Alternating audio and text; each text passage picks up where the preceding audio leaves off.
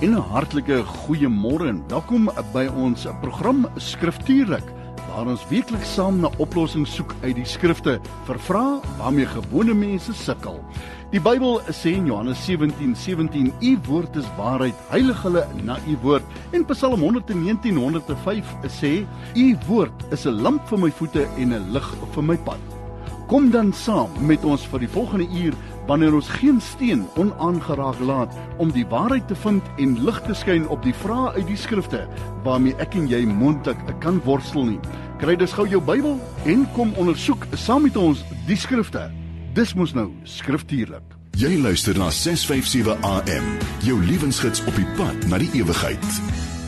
En hartlike goeiemôre vanuit ons ateljee hier in Kilner Park in Pretoria. As jy vandag vir die eerste keer ingeskakel het, skriftuurlik die naam van die program tussen elf en twaalf, net 'n korte sestig minute wat ons kan saamkuier en jy baie welkom om dan deel te kan neem aan die program. Hoe doen jy dit? Deur 'n WhatsApp vir ons in te stuur en natuurlik die skrifgedeeltes waaroor daar onduidelikheid in jou lewe is. Ons hanteer ook lewensvrae, huwelike, leefstylvrae, kinders grootmaak en dis meer alles wat ons as gelowiges raak hier op aarde. Die man wat uh, voor in die loopgraaf staan, wat uh, die vrae antwoord, uh, so met al die logos, bybelprogramme, al die vertalings, Matt, Viljoen, goeiemôre broer, hoe gaan dit met jou? En dit gaan goed, dankie Wynand. Nou, nou dat jy dit noem, mag ek net 'n ding duidelik maak. 'n Luisteraar het gevra, hierdie logos bybelprogramme, is dit dieselfde as 'n logos studiekursus wat sy opgespoor op die internet? En die antwoord is nee. Dit is nie dieselfde nie. Die logos bybelprogramme is 'n program wat jou help om bybelinligting te soek. Nou maar, daar het jy dit, en as logos nie vir jou werk nie, is daar natuurlik e-soort, daar's uh, Precepts Austin, daar's baie ander bybelprogramme wat jy ook kan gebruik, uh, so kuier gerus saam met ons. Soos wat ek sê, uh, die vraag wat inkom, uh, jy maak dit vir ons baie makliker as jy natuurlik die skrifgedeeltes bysit, en dan net uh, vir ons uh, sê, hier is die skrifgedeelte, dis waarmee ek sukkel, en wat sê julle daaroor? Vir jou wat nie aktief deelneem aan die program vanoggend nie, kan ek vir jou vra om vir ons te bid in hierdie tyd, dat dit nie vlees is wat vir jou antwoord nie, maar dat ons uitgelewer is aan die leiding van die Heilige Gees.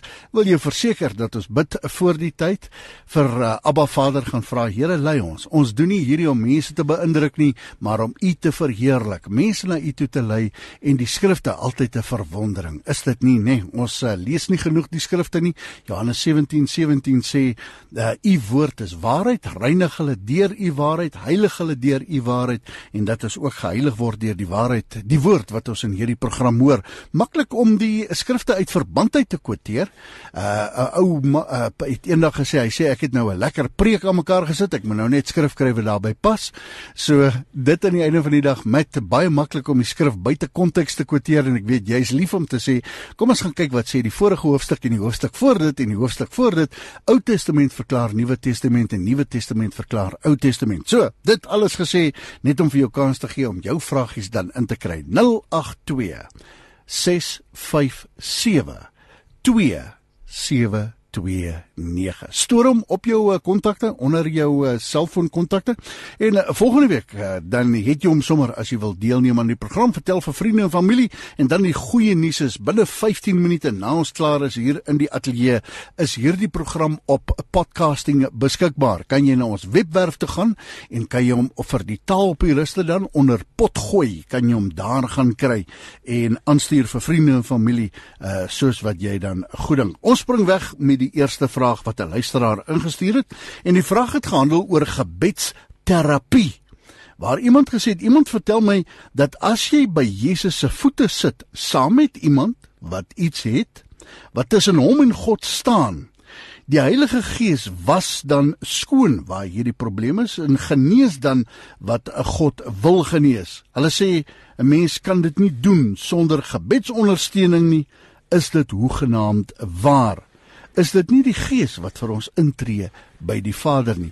Wat op die aarde is gebedsterapie? Matt, hier is 'n hele program vol se vrae, maar ek dink ons gaan dit kort hou vir ons alle luisteraars. Ek sien die WhatsApp-lyn is omtrent besig. Wat antwoord ons hierdie luisteraar? Ja, Wynand, ons het in Januarie, ek verbeel my drie volledige programme uh, gebruik om net oor gebed te praat. En hier is sommer 'n klompie onderafdelings in hierdie vraag. En die eerste gedeelte van die vraag is, wat is gebedsterapie? Uh, kom ons kyk net eers wat is gebed. Gebed is 'n eenrigting gesprek, tipies tussen 'n gelowige en die Here. Dis van die gelowige se kant af na die Here toe. God bid nooit na ons toe nie. God bid nie vir ons nie. Ons bid tot God. Daar is 'n ander gebed en dit is die heel eerste gebed van belydenis en uh, uh, erkenning van sonde en belydenis van sonde wat tot wedergeboorte lei. Dis die eerste gebed waarna God luister. Ons sien baie duidelik in Spreuke sestien dat die Here vir ons leer dat hy luister nie na die gebede van die onregverdiges nie, maar hy vind behae in die gebede van die regverdiges, van die wedergeborenes. Um, die gedeelte waarna ek verwys het, ek dink dit is vyftien dalk, ja, Spreuke vyftien vers vyf-nege. Daar sou staan, die Here is ver van die goddelose, maar die gebed van die regverdiges hoor hy. So in die eerste plek, die ge gebed is 'n eenrigting gesprek van 'n geregverdigde, 'n gelowige na die Here toe. Dan die tweede vraagie waarby um, ons dan nou kan stilstaan wat hier uitvloei is, is daar so iets soos gebedsterapie? Nou, om enige vraag wat met die Bybel te doen het te ondersoek, moet ons die terme en die taalgebruik van die Bybel kan gebruik om ondersoek te doen daaroor. Anders is jy sommer van die begin af so bietjie in die wolke, jy is so bietjie verlore. En uh, gebed kry ons baie inligting oor. Ons kan duidelik oor gebed praat, omdat daar soveel by die Ou en Nuwe Testament is, instruksies, inligting, voorbeelde.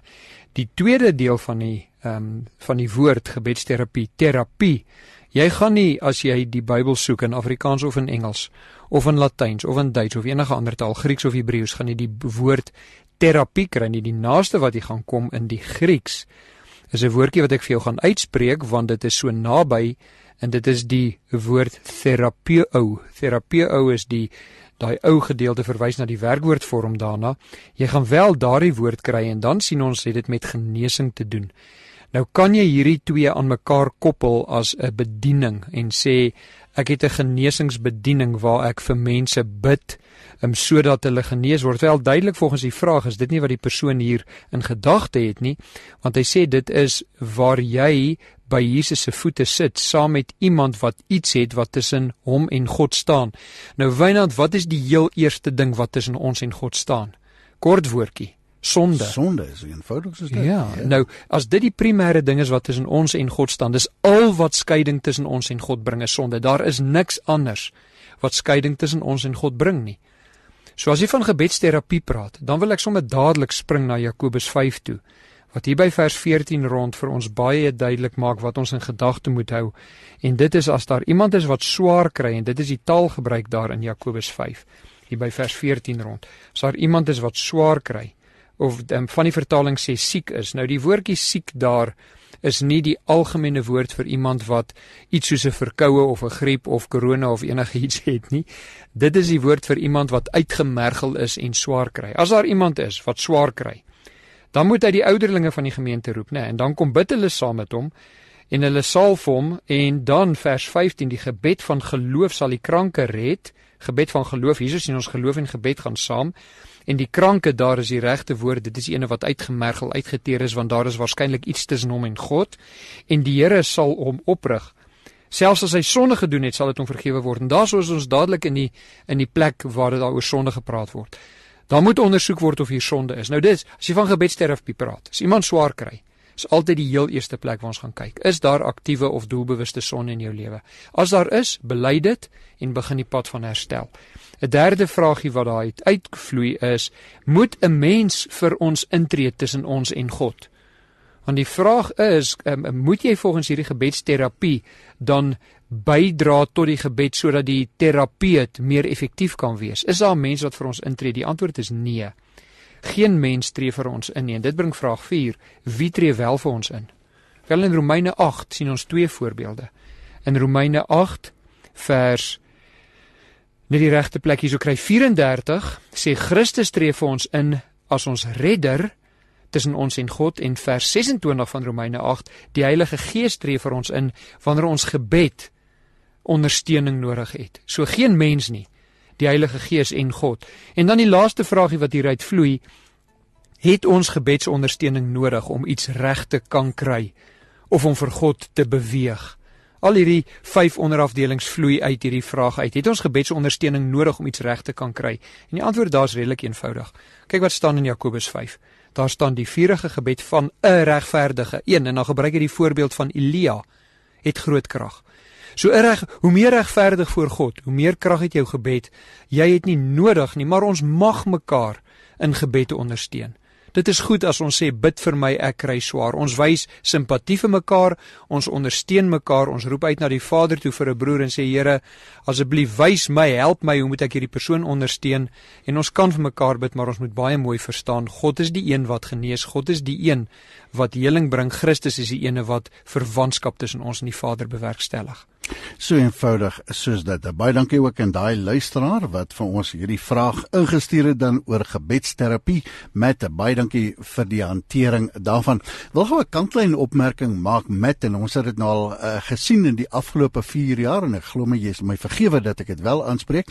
Ek sien so hier en daar uh, sien jy luisteraars wat vra vra uh, omdat ons lewendig op die lig is, lyk vir my om jou rug teen die muur te sit. Nie noodwendig oor hulle antwoord soek nie, maar om jou rug teen die muur te sit. Ons herken dit, ons weet dit, in Jesus se tyd het dit gebeur.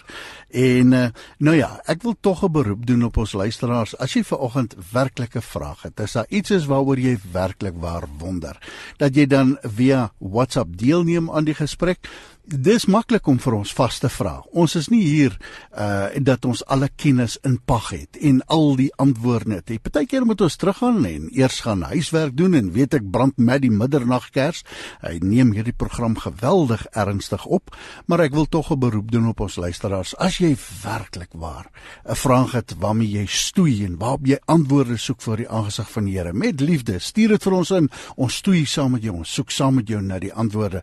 As jy daar is, om ons rug teen die muur te sit, wil ek jou verseker, jy gaan dit moontlik reg kry, om ons rug teen die muur te sit, maar dit is nie die doel van hierdie program nie. So, baie dankie, neem in ag, wanneer jy jou vrae instuur, sit die skrifte by, en met liefde, ons uh, vra ook vir ons luisteraars, die wat nie aktief deelneem nie, bid is saam met ons, in die volgende uh, vraag wat ons uh, dan inkry. Die telefoonnommer om uh, dit vir ons te stuur is, um, laat ek sien, is uh, nul agt twee ses vyf sewe twee sewe twee nege, en as jy hoor so hier en daar is my gedagtegang uh, uh, so half gapings tussen dit, dit is om sommer die WhatsApp te skuif, die vraag met materiaal, is hy reg vir die volgende vraag, en dis meer.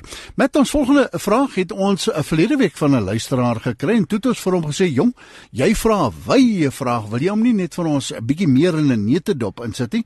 Toe sê hy, môre julle, jammer vir verlede week se vraag, wat 'n bietjie vaag was en wyd was. Uh, ek wil net weet, uh, in Jesaja sewentien is die profesie van Damaskus wat vernietig word, en in Esegiel agt en dertig, nege en dertig is die profesie dan van Gog en Magog, die oorlog daar. Wat ek vra is, gaan die Damaskus verwoesting en die Gog en Magog oorlog aaneenlopend gepaard met mekaar, of is dit tye uit mekaar uit? Hoe verstaan julle ouens die skrifte? Wat is julle opinie? Ek luister graag. Baie dankie aan die luisteraar, en ook dankie vir jou liefde en geduld dat jy ons verlede week verduur het, die die vraag 'n bietjie gaan herstruktureer het, en dit vir ons makliker gemaak het. Met wat antwoord ons hierdie luisteraar wat vanoggend weer saam luister? In die eerste plek baie versigtig, Wynand, uh, wanneer ons na eindtyd dinge toe beweeg, dan het jy altyd nodig om 'n klomp inligting in gedagte te hou. Die Jesaja sewentien gedeelte is redelik eenvoudig. In Jesaja sewentien vers een lees ons oor um, wat daar oor Damaskus gesê word. Daar staan, God spraak oor Damaskus, kyk, Damaskus word weggeneem sodat dit geen stad meer is nie, maar dit sal 'n vervalle puinhoop word. Waarna verwys Jesaja hierso? Wel, dit verwys na die stad wat die hoofstad van Assirië was, of Sirië was. Party mense het dit Aram genoem. Dit is so noordoos van, van Hermonberg, wat heel noord in Israel lê, is op die hoofroete tussen um, wat sou bekend staan as Mesopotamië of later Babylon en Egipte. Hulle het so aan die bokant van die, van die, in Engels praat hulle van die um, Fertile Crescent, die die gedeelte wat baie vrugbaar is daar in die Midde-Ooste, die pad is in Mesopotamië en Egipte, en dit het hierdie stad Damaskus 'n baie invloedryke stad gemaak. Nou, in hierdie gedeelte in Jesaja word verwys na die vernietiging van Damaskus deur die Assiriërs in die jaar sewe honderd tweeëndertig voor Christus. Dit is die onderwerp van hierdie hoofstuk. Nou as jy nou gaan na Esegiel agt en dertig en nege en dertig toe, dan is dit nie meer so eenvoudig nie. Want daar word verwys na die oorlog van Gog en Magog. En daar is 'n aanduiding dat hierdie oorlog na twee histories of geskiedkundige gebeurtenisse verwys. Een wat plaasgevind het en een wat gaan plaasvind. Nou as ek sê geskiedkundig en ek sê wat gaan plaasvind, verstaan tog net reg. Twee gebeure wat uh, oënskynlik twee verskillende oorloë is, maar dieselfde naam het. Nou Esegiel agt en dertig maak dit redelik duidelik dat dit verwys na 'n eindtyd oorlog. En nou is ons in die tyd van die wederkoms van Christus. So as jy gaan kyk na uh, Jesaja sewentien, Damaskus wat vernietig is deur um, um, in 'n oorlog deur die Assiriërs in sewe-tweeëndertig en jy kyk na Gog en Magog in Esegiel agt en dertig, dan sê ek dit is definitief twee verskillende gebeurtenisse. Ek weet daar word ook in agt en dertig verwys na Gog en Magog en ek het dit nie gaan lees nie, weer eens is 'n hele hoofstuk en dit is waarskynlike verwysing na 'n historiese oorlog wat reeds plaasgevind het. So dis die beste wat ek nou in hierdie kort tyd kan doen. Ek kan definitief vir jou sê die Jesaja sewentien en die Esegiel agt en dertig is twee verskillende gebeurtenisse, eeue en millennia uit mekaar uit. Nou maar, baie dankie aan die luisteraar vir daai vraag en dankie dat jy vir ons 'n week gegeen het uh, en dat ons jou vandag nie oorslaan nie, maar tog die vraag daar antwoord. Ons gaan nou ons volgende luisteraar toe, 'n baie baie interessante Engelse luisteraar wat 'n baie interessante opmerking gemaak het. Ek ons het reeds gepraat oor die vrou by die put, daar in Johannes vier. Ons het heel wat uh, gesê daaroor, so ons gaan nie uh, enigstens 'n aanmerking maak uh, waar sy weer vra oor please explain the story at the well, the the woman at the well. So ons gaan nie daarna verwys nie, maar ek wil tog na die B-gedeelte toe gaan, die B-opmerking wat sy maak, en dan sê sy op die internet, en dis nou vry vertaling met Wynand styl, hier so vry vertaal, waar sy sê op die internet, sien ons gereeld mense wat die hemel besoek, en dan wat in aanraking kom met die heavenly realms, die geestelike realme.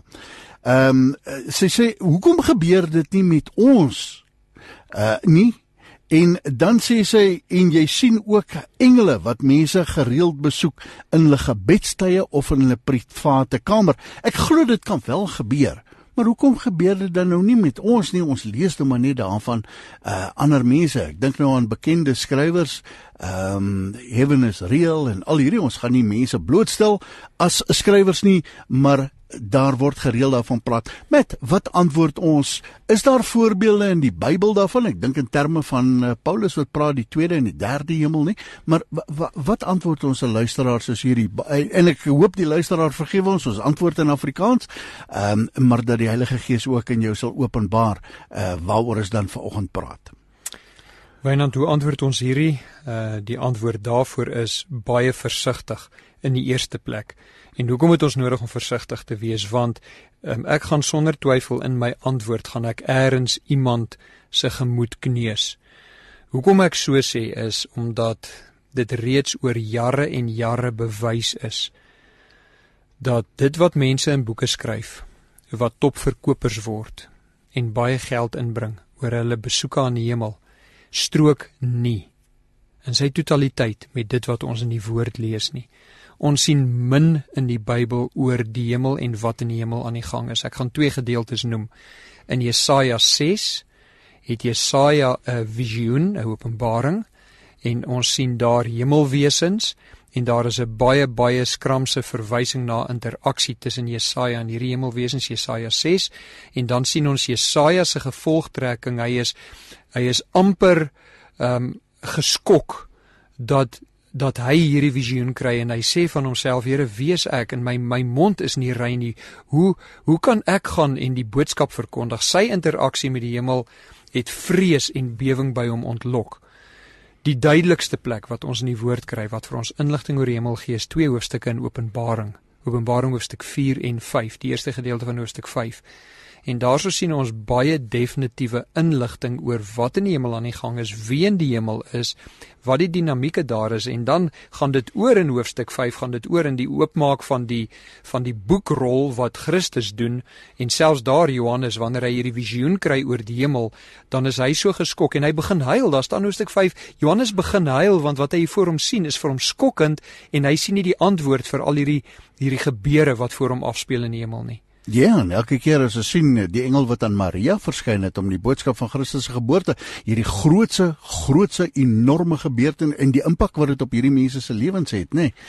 Uh, Paulus wat ook 'n melding daarvan maak, maar maar aan die einde van die dag, nou is die vraag twintig eenentwintig, twintig twintig. Ehm um, hoekom sien ons dit so gereeld op die internet en dit lyk vir my dit gebeur nie in in Europa nie, maar dit gebeur baie in Amerika. Uh Dit is interessant, nee, geografies.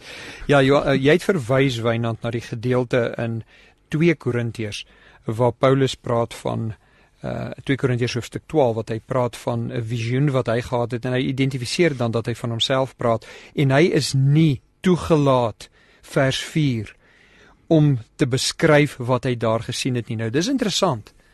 Ons sien die Jesaja ses skramsverwysing. Ons hy het sien nie 'n bestseller gemaak nie. Hy het nie 'n boek gaan skryf onmiddellik.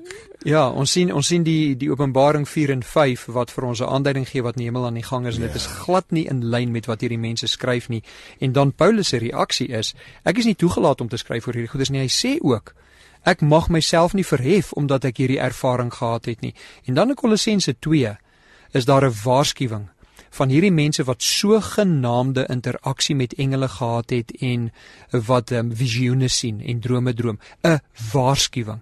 So kom ons gooi hierdie klomp bymekaar. Die waarskuwing in Kolossense, Paulus se ervaring in twee Korintiërs twaalf, dit wat die Bybel wel openbaar wat baie min is oor die hemel, behalwe dat die hemel definitief daar is. En dan dit wat in hierdie topverkopers geskryf word, en dan kan ek vir jou met absolute oortuiging sê. En dis waar die mense se ontsteltenis soms inkom. Nie een van hierdie mense was in die hemel nie. Hy het 'n droom gehad, heel waarskynlik, wat hy 'n visioen kan noem, maar hierdie is versinsels van mense se eie verstand, van hulle eie ervarings. Dit is nie 'n godsopenbaring nie, want daar is genoeg in daai boeke. Yeah. En Wynand, ek sal blootgestel daaraan, om dit vir ons duidelik te maak wat dat hierdie persoon skryf, word uit, die, uit, uit sy eie wese uitgehaal. Uit vlees uit, uitgeskrywe. Nee. So wat moet ons doen met hierdie dinge, en dan nou engele wat sou besoek? Daar staan in Hebreërs dat, dat engele dienende wesens is, en die mense bou hierop. Maar elke keer wanneer ons sien dat die mense in die Bybel met engele interaksie gehad het, dan is daar 'n aanduiding van 'n strewe na heiligheid en nie 'n gespog oor hierdie oënskynlike openbaring wat ek gehad het, wat nou van my 'n superchristen ja. maak en hele arme. En die persoon sê, wat van ons? Hoekom kry ons nie die openbaring nie, Wynand? Ek dien die Here vir baie jare. Ek het hom lief, meer as my eie lewe. Die kan ek jou verseker. Ek het 'n vrou wat hom liefhet en dien, en ons ondersteun mekaar, ons lees die Bybel, ons bestudeer die Bybel. Ek het nog nooit die voorreg gehad om so 'n tipe van openbaring te hê of 'n engel te ontmoet of nie. Of 'n visioen. En nou myself gaan vra, wat is dan fout met my? En dit is tipies wat hier uitvloei. En die antwoord ja. is, daar is niks fout met jou nie. Die Bybel leer jou bloot nie dat jy kan verwag om sulke tipe van openbaringe te hê in die tyd en die dag waarin ons leef na die apostels nie. Nou maar toe, Sherry, ek hoop uh, daai is vir jou uh, antwoord en 'n aanduiding, en dat 'n ou maar hierdie goed die uh, ouer geslag altyd gepraat van die knippie sout, nee, dat ons hom maar met 'n knippie sout moet vat. Baie dankie aan daardie Engelse luisteraar wat dan ook hierdie vraag uh, vir ons ingestuur het. Uh, nog 'n luisteraar wat sê goeiemôre, Matt Wynand, Genesis vier en verse vyf, uh, vier en vyf. Wat is die regte rede waarom God dan nie Kain se offer aanvaar het nie? Rina, baie dankie vir daai vraag wat jy vir ons ingestuur het. Wat sou die regte rede wees? Net gou 'n opmerking maak. Ek sien uh, twee keer wat iemand hier op die WhatsApp nommer probeer bel. Ons antwoord nie die WhatsApp nommer nie, dit help nie, jy skakel vir ons nie, hier lê die foon langs ons, jy kan hoor ons is op die lig, ek gaan nie die foon antwoord nie. En dan die tweede ding is, wat 'n luisteraar ook gedoen het, om vir ons 'n voice note te stuur, ons neem nie nou klankgrepe uh, op hierdie stadium nie, ons werk net met uh, WhatsApps wat geskryf is, sodat ons die skrifgedeeltes kan sien. uh, daar is ongelukkig nie tyd nou in die ateljee om na die voice note te gaan luister, en uh, dan te reageer op daai klankgreep, stempos wat jy vir ons gestuur het. Tik hom vir hom uit en stuur hom vir ons deur. Baie dankie. Mense sal omtrent dink ek is in 'n oorlogsby vandag. Nee, ek is nie in 'n oorlogsby nie, maar baie dankie ook. Met wat sê ons vir Rina? Wat was die regte rede? Hoekom is Kain se offer nie aanvaar daar in Matteus vier vers vier en vyf nie? Wat sê die skrifte? Rina, ons moet teruggaan na daai gedeeltes um, wat jy genoem het, om te kan begin evalueer wat hier so aan die gang is. Daar, Kain se naam word die hele klompie keer genoem, en ook in die Nuwe Testament. En dit is vir ons baie belangrik. Twee gedeeltes in die Nuwe Testament spesifiek. Um, ek, ek, kom ons noem liewer drie gedeeltes in die Nuwe Testament. Ek gaan hulle al drie vir jou lees, maar kom ons gaan eers na Genesis vier toe. Daar staan in vers drie, na verloop van tyd het Kain van die opbrengs van die land 'n offer aan die Here gebring. Abel het dit ook gedoen van die eerstelinge uit sy kudde van hulle vet. En dan het hierdie stukkie, en dit is sekerlik wat Rina vra. Die Here het vir Abel en sy offer aangeneem, maar nie vir Kain en sy offer nie. Nou al wat ons op hierdie stadium weet is, daar is twee verskillende tipes offers wat gebring word. Kain sinne van die land af, graan tipe van offer, en Abel sinne uit sy kudde uit, wat 'n aanduiding is dat hy daar het bloed gevloei. Nou dit kan ons neem na die wet van Moses in Exodus, Levitikus, waar daar 'n aanduiding is van bloedoffers, né, nee, die offers waar 'n ja. dier doodgemaak. Dis moontlik dat ons daai koneksie kan maak. Ek dink nie dis veilig op hierdie stadium nie van die gesprek nie. Al wat ons dan nou weet is Kain se offer is nie aangeneem nie, maar kyk nou Kain se reaksie. Einde van vers vyf. Kain het baie kwaad geword en hy was bedruk. Iemand het gesê, dis oor die werk van sy hande wat hierdie offer, dit was, hy het dit self gedoen, hy het dit bewerk, hy het dit genurs, hy het dit groot gemaakt, hy het dit gekyk daarna, en dan kom bied hy die, die werke aan vir die Here. Uh, Sou nie is daai parallelle vergelyking kontrak met? Ons het bloot nie 'n plek om te gaan om daai in die skrif om dit te, te bevestig. Ja, ja, dit is 'n opinie van iemand, en nou kom ek en ek gee 'n ander opinie, en wie se opinie is haalbaar. Ja, ja. Dit is die uitdaging, ons, ons het nie ondersteuning vir die skrif nie, maar wat ons wel het, vers ses, toe sê die Here vir Kain, waarom is jy kwaad? Die Here sê, Kain, jy het nie 'n rede nie. Tweedens, waarom is jy bedruk? Kain, jy het nie 'n rede nie. En dan is die waarskuwing vers sewe van God af. Wag daar nie vir jou blydskap as jy goed doen nie. Wat is die implikasie? Kain, wat jy doen is nie goed nie. Wat jy goed moet doen, het 'n goeie gevolg. Die Here waarsku hom. Dan sê die Here, die sonde wag vir jou in daar buite. En hy wil jou in sy mag kry, maar jy moet oor hom heers. Hier kom God en hy waarsku vir Kain in twee verse, vers ses en sewe van Genesis vier, en kyk wat is Kain se reaksie, vers agt. Hy luister nie na God nie. So wat ook al die idee is hierso, een afleiding kan ons maak. In sy hart was Kain nie in 'n goeie plek met God nie, en God het dit geweet, want God evalueer die hart. Gaan kyk maar na vers twee van Spreuke sestien, die mens beplan, maar God evalueer die motief, die hart, en God het hom gewaarsku en gesê, Kain, jy is nie op 'n goeie plek in jou hart nie, jy is bedruk, jy is omgekrap, oppas vir sonde, en Kain het nie geluister nie. So, hoekom het God nie Kain se offer aanvaar nie? Die aanduiding is, dat Kain se offer nie in lyn was met dit wat God wou gehad het nie, of ten minste was sy gemoed nie in lyn nie, en sy offer is niks werd. Gaan kry ondersteuning daarvoor in Jesaja een, van vers elf af, waar God vir Israel sê, dit is so dat ek julle instruksies gegee het om feeste te hou, om wierook te brand, om gebede te offer. Maar julle harte is nie by my nie, daarom gaan ek hierdie eksterne aksies nie aanvaar nie. Wow. So met Jesaja een, vers elf tot veertien sien ons, 'n eksterne offer word nie deur God aanvaar as die hart nie reg is nie, en dan net vinnig die drie Nuwe Testament gedeeltes. Hebreërs elf vers vier staan daar, deur die geloof het Abel 'n beter offer aan God gebring as Kain, waardeur hy getuienis ontvang het.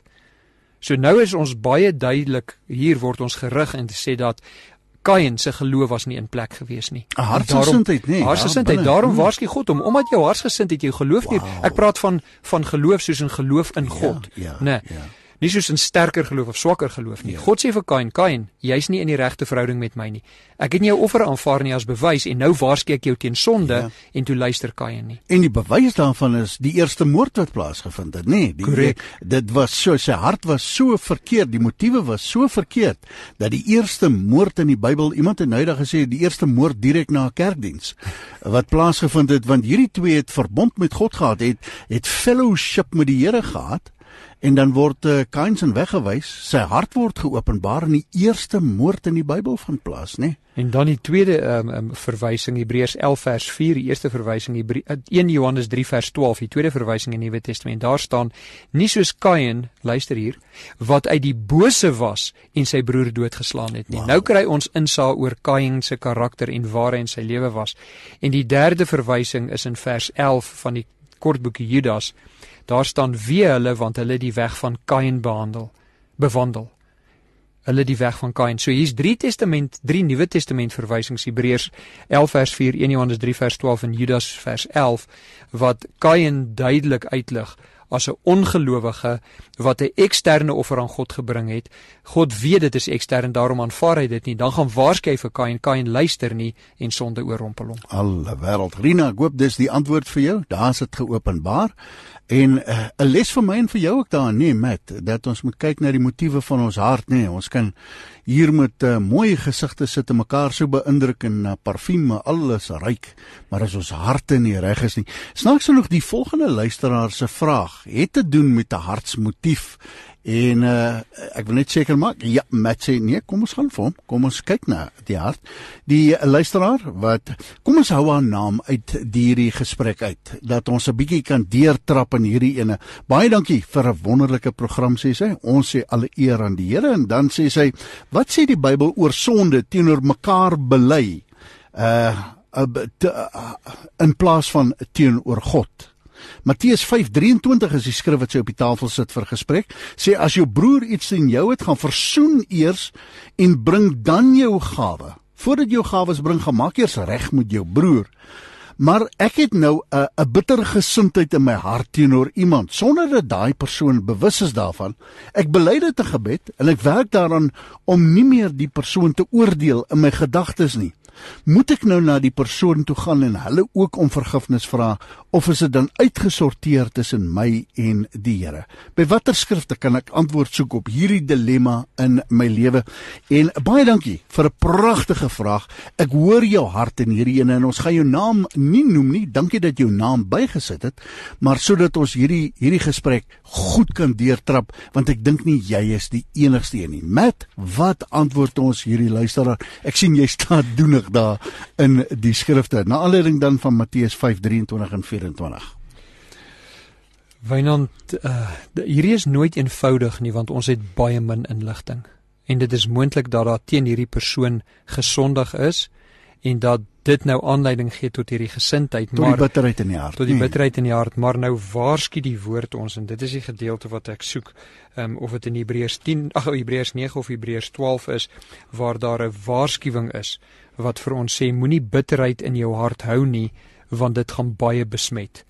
Um, ek gaan hom nou in die hande kry, maar dit is... Kan die mens dit deurtrek met amper na die gesindheid van die hart, as ons nou, ons het nou net gepraat oor Kain en Abel, uh, waar ons praat oor die gesindheid in die hart. Ja, buite lyk alles reg, maar, maar hoe lyk dit binne? En wat sê die skrif? Hoe verstaan jy dit? Ja, en die, die waarskuwing is, ek het hom gekry, is Hebreërs twaalf vers vyftien, wat staan daar, pas op dat niemand in die genade van God veragter nie, dat geen wortel van bitterheid opskiet en onrus verwek en baie hierdeur besoedel word nie. Bitterheid, daar's 'n ernstige waarskuwing in Hebreërs twaalf vers vyftien teen bitterheid. Ja. Dit gaan onrus verwek en dit gaan ander mense besoedel. So 'n mens moet, nou is die vraag, moet hierdie persoon na haar vriend toe gaan en gaan sê, of die broer toe gaan en gaan sê, ek het iets teen jou, daar's iets wat nie reg is nie. Ja. Die antwoord is, onder normale omstandighede, ja. Gelowiges teenoor gelowiges. Gelowiges teenoor gelowiges, maar soms is daar mediasie nodig. Soms is daar iemand nodig om te gaan evalueer, want dit is 'n, soos die Engelsman sê, 'n he said, he, he said, she said tipe yeah. van situasie wat gereeld ontstaan. En baie maal is al die inligting wat relevant is nie ter sprake nie. Jakobus vyf vers sestien, ons was nou nou daar, wat sê, bely mekaar julle misdade en bid vir mekaar. So ons bely ons sondes teenoor mekaar en ons bid vir mekaar. Yeah. Maar nou gaan ons na Matteus agttien toe. Daar moet 'n hartsgesindheid wees wat jou bereid maak om te vergewe. Yeah. So hierdie persoon, wat die aanmoediging wat ek sal gee vir haar is, maak seker dat jy uh, iemand kan saamneem wat kan medieer en kan sê, maar wag so 'n bietjie, laat ek seker maak wat is die inligting. Dit is nou as hierdie situasie nie eenvoudig opgelos kan word nie, dat jy iemand kan saamvat. Dit is reg dat jy dit in gebed bely. Dit is reg dat jy daai persoon nie jou gedagtes oor oordeel nie. My aanbeveling sal wees, ergens langs die pad, as hierdie ding nie wil weggaan nie, dan kan jy na daai persoon toe gaan en hulle om vergifnis vra um, vir jou bitterheid of wat ook al is wat jy gedink het. Sonder die kommunikasie gaan die ding nooit in die open wees nie. Maar soms is dit kompleks, Wynand, en ek het in my lewe al met daai kompleksiteite uit te waai gehad. Soms in 'n 'n 'n persoon vir wie ek baie agting het, het dit eendag so gestel. Soms moet jy 'n oortreding teen jou, soos in eerste Petrus vier staan, moet jy laat vaar sodat daar vrede kan wees, want as jy hierdie ding gaan probeer opklaar, dan kan jy dalk tot verdere sonde aanleiding gee. Nou, dit is 'n opmerking wat mense nou kan verwar. Die punt is net dit. Wanneer ons 'n sondige teenoor mekaar is, ek bewus is dat ek teen iemand gesondig het, dan moet ek dit bely. Dis altyd die beste om dit teen daai persoon te bely, om dit te doen teenoor daai persoon. Ek moet seker maak Hebreërs twaalf vers vyftien dat daar nie bitterheid is nie. Ek moet iemand saamvat as dit nodig is vir mediasie. Ek moet hierdie ding uiteindelik aanspreek en oplos, en dit kan soms kompleks wees en nie so ja. eenvoudig wees om dit te doen nie, maar ons moet altyd streef daarna om verhoudinge te herstel. Altyd. Met en veral in ons land in sy omstandighede, nee. As jy nou dink die die verskille tussen die kulture en die rasse, daar is mense wat met met ongekende bitterheid, uh, ek wil selfs die woord haat gebruik, in die harte rondloop. En dis in die kultuur, dit is in die agtergrond, dit is as gevolg van ongeregtighede in die lewe. Um, waarheen gaan ons met hierdie goed? Kom ons na mekaar toe, kom ons by mekaar, want, want daar is broers wat gelowig is, is en sisters wat gelowig is, is, maar wanneer die Satan hierdie wig indryf, ek weet, daardie jare, en ek, ek, ek dink jy kan hoor waarop ek sin speel, nee, daardie jare terug het ons die versoeningswaarheids- en versoeningskommissie gehad, uh, om hierdie ding te probeer beredder, maar hierdie is nie net, Uh, in jou eie kerk, in jou eie vriendekring, waar hierdie bitterheid kan vassteek nie. Dit kan ook oor grense heen plaasvind. Hoe maak ons hierdie goed reg? Ja, Wynand, dis twee verskillende uh, onderwerpe, twee verskillende dinamieke in die lewe, ja. aspekte. Die ene is buite die gemeente, ja. en buite die gemeente gaan daar nooit versoening wees nie, want Jesus Christus is nie buite die gemeente nie, hy is binne die gemeente. Ek kom ek stel dit so, binne Christenskap, binne broederskap, ons harte word saamgevoeg deur die vergifnis wat Christus ons gegee, die werk van redding wat hy gedoen het, en wanneer ons, dis Matteus agttien, ongeag ras, taal, kultuur, ras, taal, kultuur, geskiedenis, enige iets, ja. ongeag dit, ja. en ek het dit sien gebeur en ek het dit persoonlik beleef, ja. dat as ek in Christus is, en 'n persoon wat 'n historiese pyn um, teen my gehad het, is in Christus, dan kan ons met eenvoud, Met eenvoud en 'n enkele belydenis kan ons hierdie dinge oplos. Maar wanneer daar mense is wat Christus nie ag as hulle Heer en Redder nie, ja. en jy probeer om Bybelse beginsels te gebruik, om 'n buite Bybelse groepering bymekaar ja. te bring, sê ek nou vir jou, dit is onmoontlik. Want dit is, daar's twee koninkryke, die koninkryk van Satan, Romeine ses, en die koninkryk van Christus. Duisternis haat die lig, as mense nie in die lig is nie, dan gaan hulle persoonlike voordeel najag in hierdie proses, en hulle gaan nie werklike versoening in, um, in gedagte nie, want wat gaan ons raak sien? Daar gaan nooit werklike versoening kom nie, maak nie saak hoeveel dekades verby gaan nie, want daar is persoonlike gewin by betrokke, en Christus is nie betrokke nie. Maar ek kan jou verseker, en ek sien dit, ja. maak nie saak watter verwydering in ras en taal en nasie, in groepering en geskiedenis daar was nie, ja. in Christus is dit eenvoudig om my dinge op te los. So, heeltemal 'n ander dinamiek, hierdie vraag wat die luisteraar gevra het oor die vergifnis in die hart teenoor die broer binne die kerk, binne die gemeente, dis hoe jy dit hanteer, nee. Nou maar toe, ons beweeg aan, jy's aangeskakel op Skriftuurlik, die ritme van die program omtrent vinnig vandag, en baie dankie vir al die interessante, ek wens jy kon ons WhatsApp lyns die vrae stroom in, en ons probeer so vinnig moontlik deur dit werk, maar sekere vrae dan wat 'n bietjie meer meer aandag verg. Uh, daai sekonde se wêreldheid kry ons toe nou 'n vraag, wat is die rede dat ons moet bid vir ons veiligheid? Die Here is mos altyd by ons, en sou ons iets oorkom, wel, dan gaan ons hemel toe. Uh, dis soos Engels altyd sê, you can't scare a Christian uh, with, with death. Uh, it's a win-win situation. Uh, so, nou sê die luisteraar, so wat is die rede om te bid vir beskerming? Uh, is dit 'n Bybelse opdrag? Moet ons bid vir beskerming? Uh, hoe verstaan ons die skrifte? Sanet, daar het Sekunda, wat hierdie vraag vir ons vra, met wat sê ons vir Sanet, al die pad terug Sekunda toe? Ek wil amper die af leiding maak uit Sanet se vraag, dat sy self nie met hierdie ding stoei nie, dat haar geloof van so aard is, dat sy nie um, deur vrees gedryf word nie, maar Wynand, ons is nie altyd almal op dieselfde plek in ons geloofspad nie, daar is mense wat um, wel vrees en onsekerheid ervaar, en as jy in Christus is, dan neem jy daai vrees en onsekerheid, want gebed is 'n aanduiding van afhanklikheid. Ek het vroeër genoem, gebed is 'n eenrigting gesprek tussen 'n wedergeborene en sy Vader. En gebed wys ons afhanklikheid ook van die Here. En as jy onseker is en vreesagtig is en daar's omstandighede wat jou regtig bekommer, dan gaan jy in afhanklikheid na die Vader toe. En dit is amper soos die man in Markus, nee, wat gesê het, ek glo Here, help my ongeloof. Waar jy kan sê, Here, ek weet U is die ene wat ons beskerm. Ek sukkel met ongeloof, help my asseblief om dit te oorwin. So hoekom doen ons dit? Hoekom bid ons vir enige omstandigheid? In die eerste plek afhanklikheid, in die tweede plek, ons is nog hier op aarde en ons word geraak deur fisiese en emosionele omstandighede. En ons het nodig om dit te doen en ons kan sien waar Paulus aan die einde van Efesiërs ses sê, bid vir my. Bid vir my, vra vir gebed. En dan uiteindelik, so is dit ook vir ons belangrik, dat ons wel vir mekaar bid en wel verstaan, daar is sommige wat sterker in geloof is, wat nie vanaand gaan slaap met een vrees in sy hart nie. En dan as daar die, wat op 'n pad is, wat nog meer hiermee sukkel, en hy het ondersteuning en bemoediging nodig, en die Here gee ons ook vir mekaar vir ondersteuning en bemoediging, en ons moet mekaar uiteindelik uit die skrif uit in, uh, in, in ons geloof versterk ook in hierdie omstandighede. Baie interessant, ek het jare gelede, toe uh, ons aangeval is in die huis, uh, het ek vir die Here gevra, as die, uh, die diewering nie werk nie, en die Rottweiler werk nie, en die sekuriteitsmaatskappy en al hierdie goed, Here, wat moet ons dan nou doen? Uh, toe gee die Here vir my Psalm vier vers nege. Nou, Psalm vier vers nege is 'n interessante ene, wat sê, ek wil in vrede gaan lê en met eens aan die slaap raak, want U, o Here, alleen laat my in veiligheid woon. Groot berusting in hierdie skrif gevind. Uh, my lewe is in die hand van die Here. Keisera, sera, what will be, will be. En daarmee uh, slaap ons heerlik in die nag. Nou vra 'n ander luisteraar, maar is dit so dat ons elkeen 'n beskermengel het?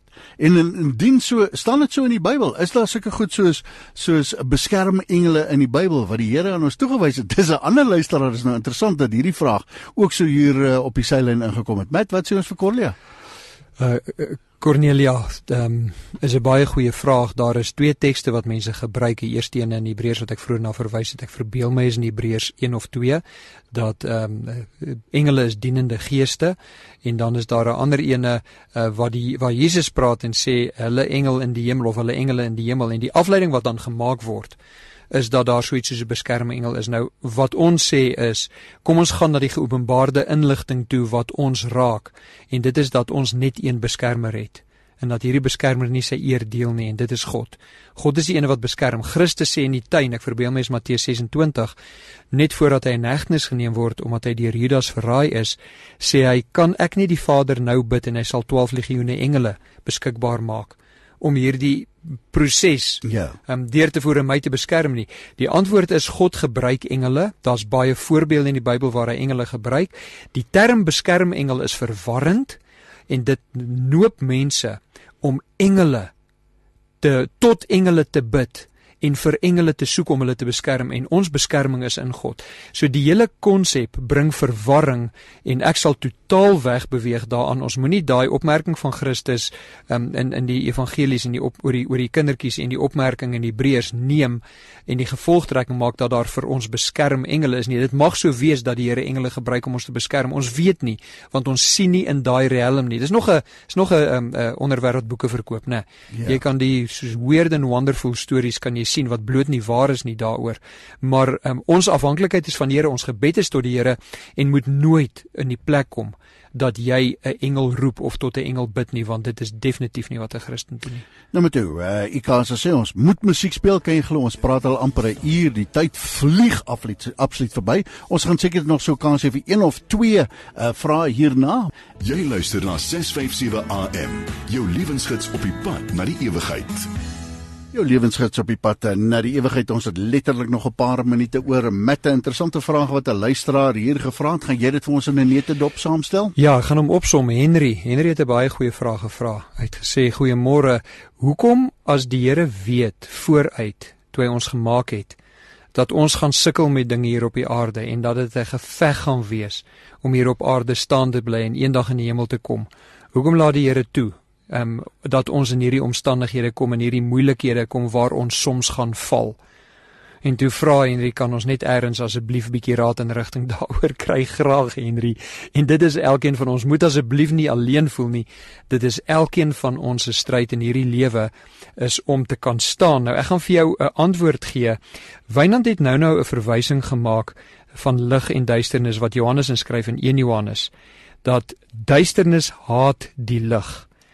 Daar is uiteindelik net twee koninkryke, Satan se koninkryk en God se koninkryk, en jy kan seker wees, Henry, dat Satan se koninkryk veg teen God se koninkryk. Uiteindelik is alle weerstand wat Christene kry, is 'n weerstand teen Christus, en Jesus self maak hierdie baie duidelik. Hy sê aan die einde van Johannes sestien, sê hy, kyk, die uur kom en het nou gekom, dat julle uitmekaar gejaag sal word, elkeen na sy eie toe, en my alleen sal laat. Hy praat nou van sy disippels, né? Jesus is hier in die boekamer in Johannes sestien, saam met sy disippels kort voordat hy in hegtenis geneem word. En hy sê, julle gaan uitmekaar gejaag word, elkeen na sy eie toe, en julle gaan my alleen laat. Tog is ek nie alleen nie, omdat die Vader by my is. En dan vers drie en dertig, dit het ek vir julle gesê, dat jylle, en kyk nou, hier is die belangrike deel van die antwoord, dat jylle in my vrede kan hê. In die wêreld sal jylle verdrukking hê, maar hou goeie moed, ek het die wêreld oorwin. En hierso is jou antwoord in hierdie enkele versie, Johannes sestien vers drie en dertig, ons enigste manier om te staan, en in hierdie wêreld nie moedeloos te word, en jou kop teen 'n muur te gaan staan, en stamp vir vyf ure 'n dag nie, is om in Christus te wees, om in Christus vrede te hê. En ek gaan jou net nog na een um, skrifgedeeltekie toe vat, en dit is in Filippense hoofstuk vier, waar Paulus aan daardie gemeente skryf wat swaar gekry het, en hy sê vir hulle, verbly julle vers vier, Filippense vier vers vier, verbly julle in die Here, dan laat julle vriendelikheid bekend word, dan wees oor niks, niks besorg nie, maar, vers ses, laat julle begeertes in alles deur gebed en smeking met danksegging bekend word, en dan, vers sewe, die vrede van God, wat alle verstand te bowe gaan, sal in julle harte en sinne, sal julle harte en sinne bewaar in Christus Jesus. So ons antwoord is, ons fokus moet God wees, ons krag is in God, ons begeertes om by God te wees, ons weet ons gaan in hierdie wêreld swaar kry en aanslag te hê, daar is geen manier om dit te ontsnap nie, geen manier om dit te ontsnap nie, maar in God is ons enigste stabiliteit. So Henry, hou aan met hierdie fokus van jou, hierdie begeerte om die kerk lief te hê, God se mense lief te hê, God lief te hê, en ek kan jou verseker, jy sal stappie vir stappie, sal jy meer, um, rigting kry in die lewe en meer vrugbaar hierdie stryd veg. Hmm, Henry, baie dankie ook vir daai vraag. Matt, ek weet nie of ons ons volgende luisteraar is 'n vraag in korte kan hanteer nie. Jy sê, ja, kom ons gaan vir hom Wynand voordat ons groet. Sy sê, ek het 'n probleem, twee Timoteus een sewe, het, uh, sê ek het 'n gees uh, van krag, liefde en selfbeheersing, maar ek het hier met 'n gees van vrees te doen, iets buite my beheer, my hele liggaam bewe. Ek gaan elke teks vir vrees na, ek het vir myself laat bid, en ek wil nie my Vader teleurstel nie, want dan sê hulle, ek vertrou hom nie genoeg nie, maar ek sukkel vir volkomme oorwinning, en dit beïnvloed my lewe dag en nag. Dit gaan al vir twee maande, so is daar hulp vir my. Wat sê ons vir ons suster? Um, ek sal vir haar sê dat sy moet definitief na 'n predikant toe gaan, wat haar kan help met die skrif. Ons het dood eenvoudig nou nie, soos jy gesê het, kan ons nie. Paulus wat hier aan Timoteus skryf, um, Timoteus is 'n pastoor, 'n jong pastoor in 'n gemeente wat hom baie opdraande gee, en Paulus bemoedig hom en sê, Timoteus, al is jy 'n jong man, moenie deur daai ouer manne wat besig is om daai gemeente moeilikheid um, in die moeilikheid te dompel, moenie deur hulle vreesagtig gemaak word nie. So dit is daai konteks van daai skrif. Die vraag wat die vroukie vra is, as ek sukkel om volkomme oorwinning te kry, wat moet ek doen? Dit is reg, jy moet aanhou om jou in die skrif in te stort, maar heel waarskynlik is jou verwagting nie binne dit wat die skrif ons leer nie. So as jy um, hierdie vraag op 'n stadium, on, ons het dit Wynand, ons het dit in, in Desember het ons 'n hele program oor vrees gedoen en hoe die Christen vrees hanteer, en ek kan nou nie onthou wat daai program se naam is nie, maar um, ek gaan ek gaan met hierdie persoon net kontak uh, maak en seker wees dat ons hierdie ding hanteer, maar intussentyd sal ek haar aanbeveel om seker te maak dat sy by iemand uitkom wat haar sal kan help om om vrees te ondersoek in die Bybel en uiteindelik hierdie probleem van haar die hoof te kan bied. Dit is moontlik om dit te doen, die Here gee ons genoeg inligting um, dat dit wel moontlik is, moenie nou moedeloos raak nie, kry die regte hulp. Tyd geword om te groet, kan jy dit glo? Uur is daarmee heen, en volgende week sal dit tyd sal die plek, so die Here wil. Matt, baie dankie vir jou toewyding, die hart en die gesindheid, waarmee jy ook uh, saam met ons hier in die atelier is. Dankie vir jou wat deelgeneem het aan die program, dankie vir jou wat uh, vrae ingestuur het, uh, ons ignoreer jou nie, baie van die vrae kon ons vanoggend nie by uitkom nie, ons het 'n magdom vrae gekry, so volgende week, so die Here wil, dan kuier ons weer saam. Van my en Matt se kant af, uh, dis goed om na ons te luister, maar Handelinge sewentien elf sê, gaan ondersoek die tydskrifte om te kyk of hierdie dinge so is soos wat ons vanoggend gesê het. Tot 'n volgende keer, liefde groete en shalom.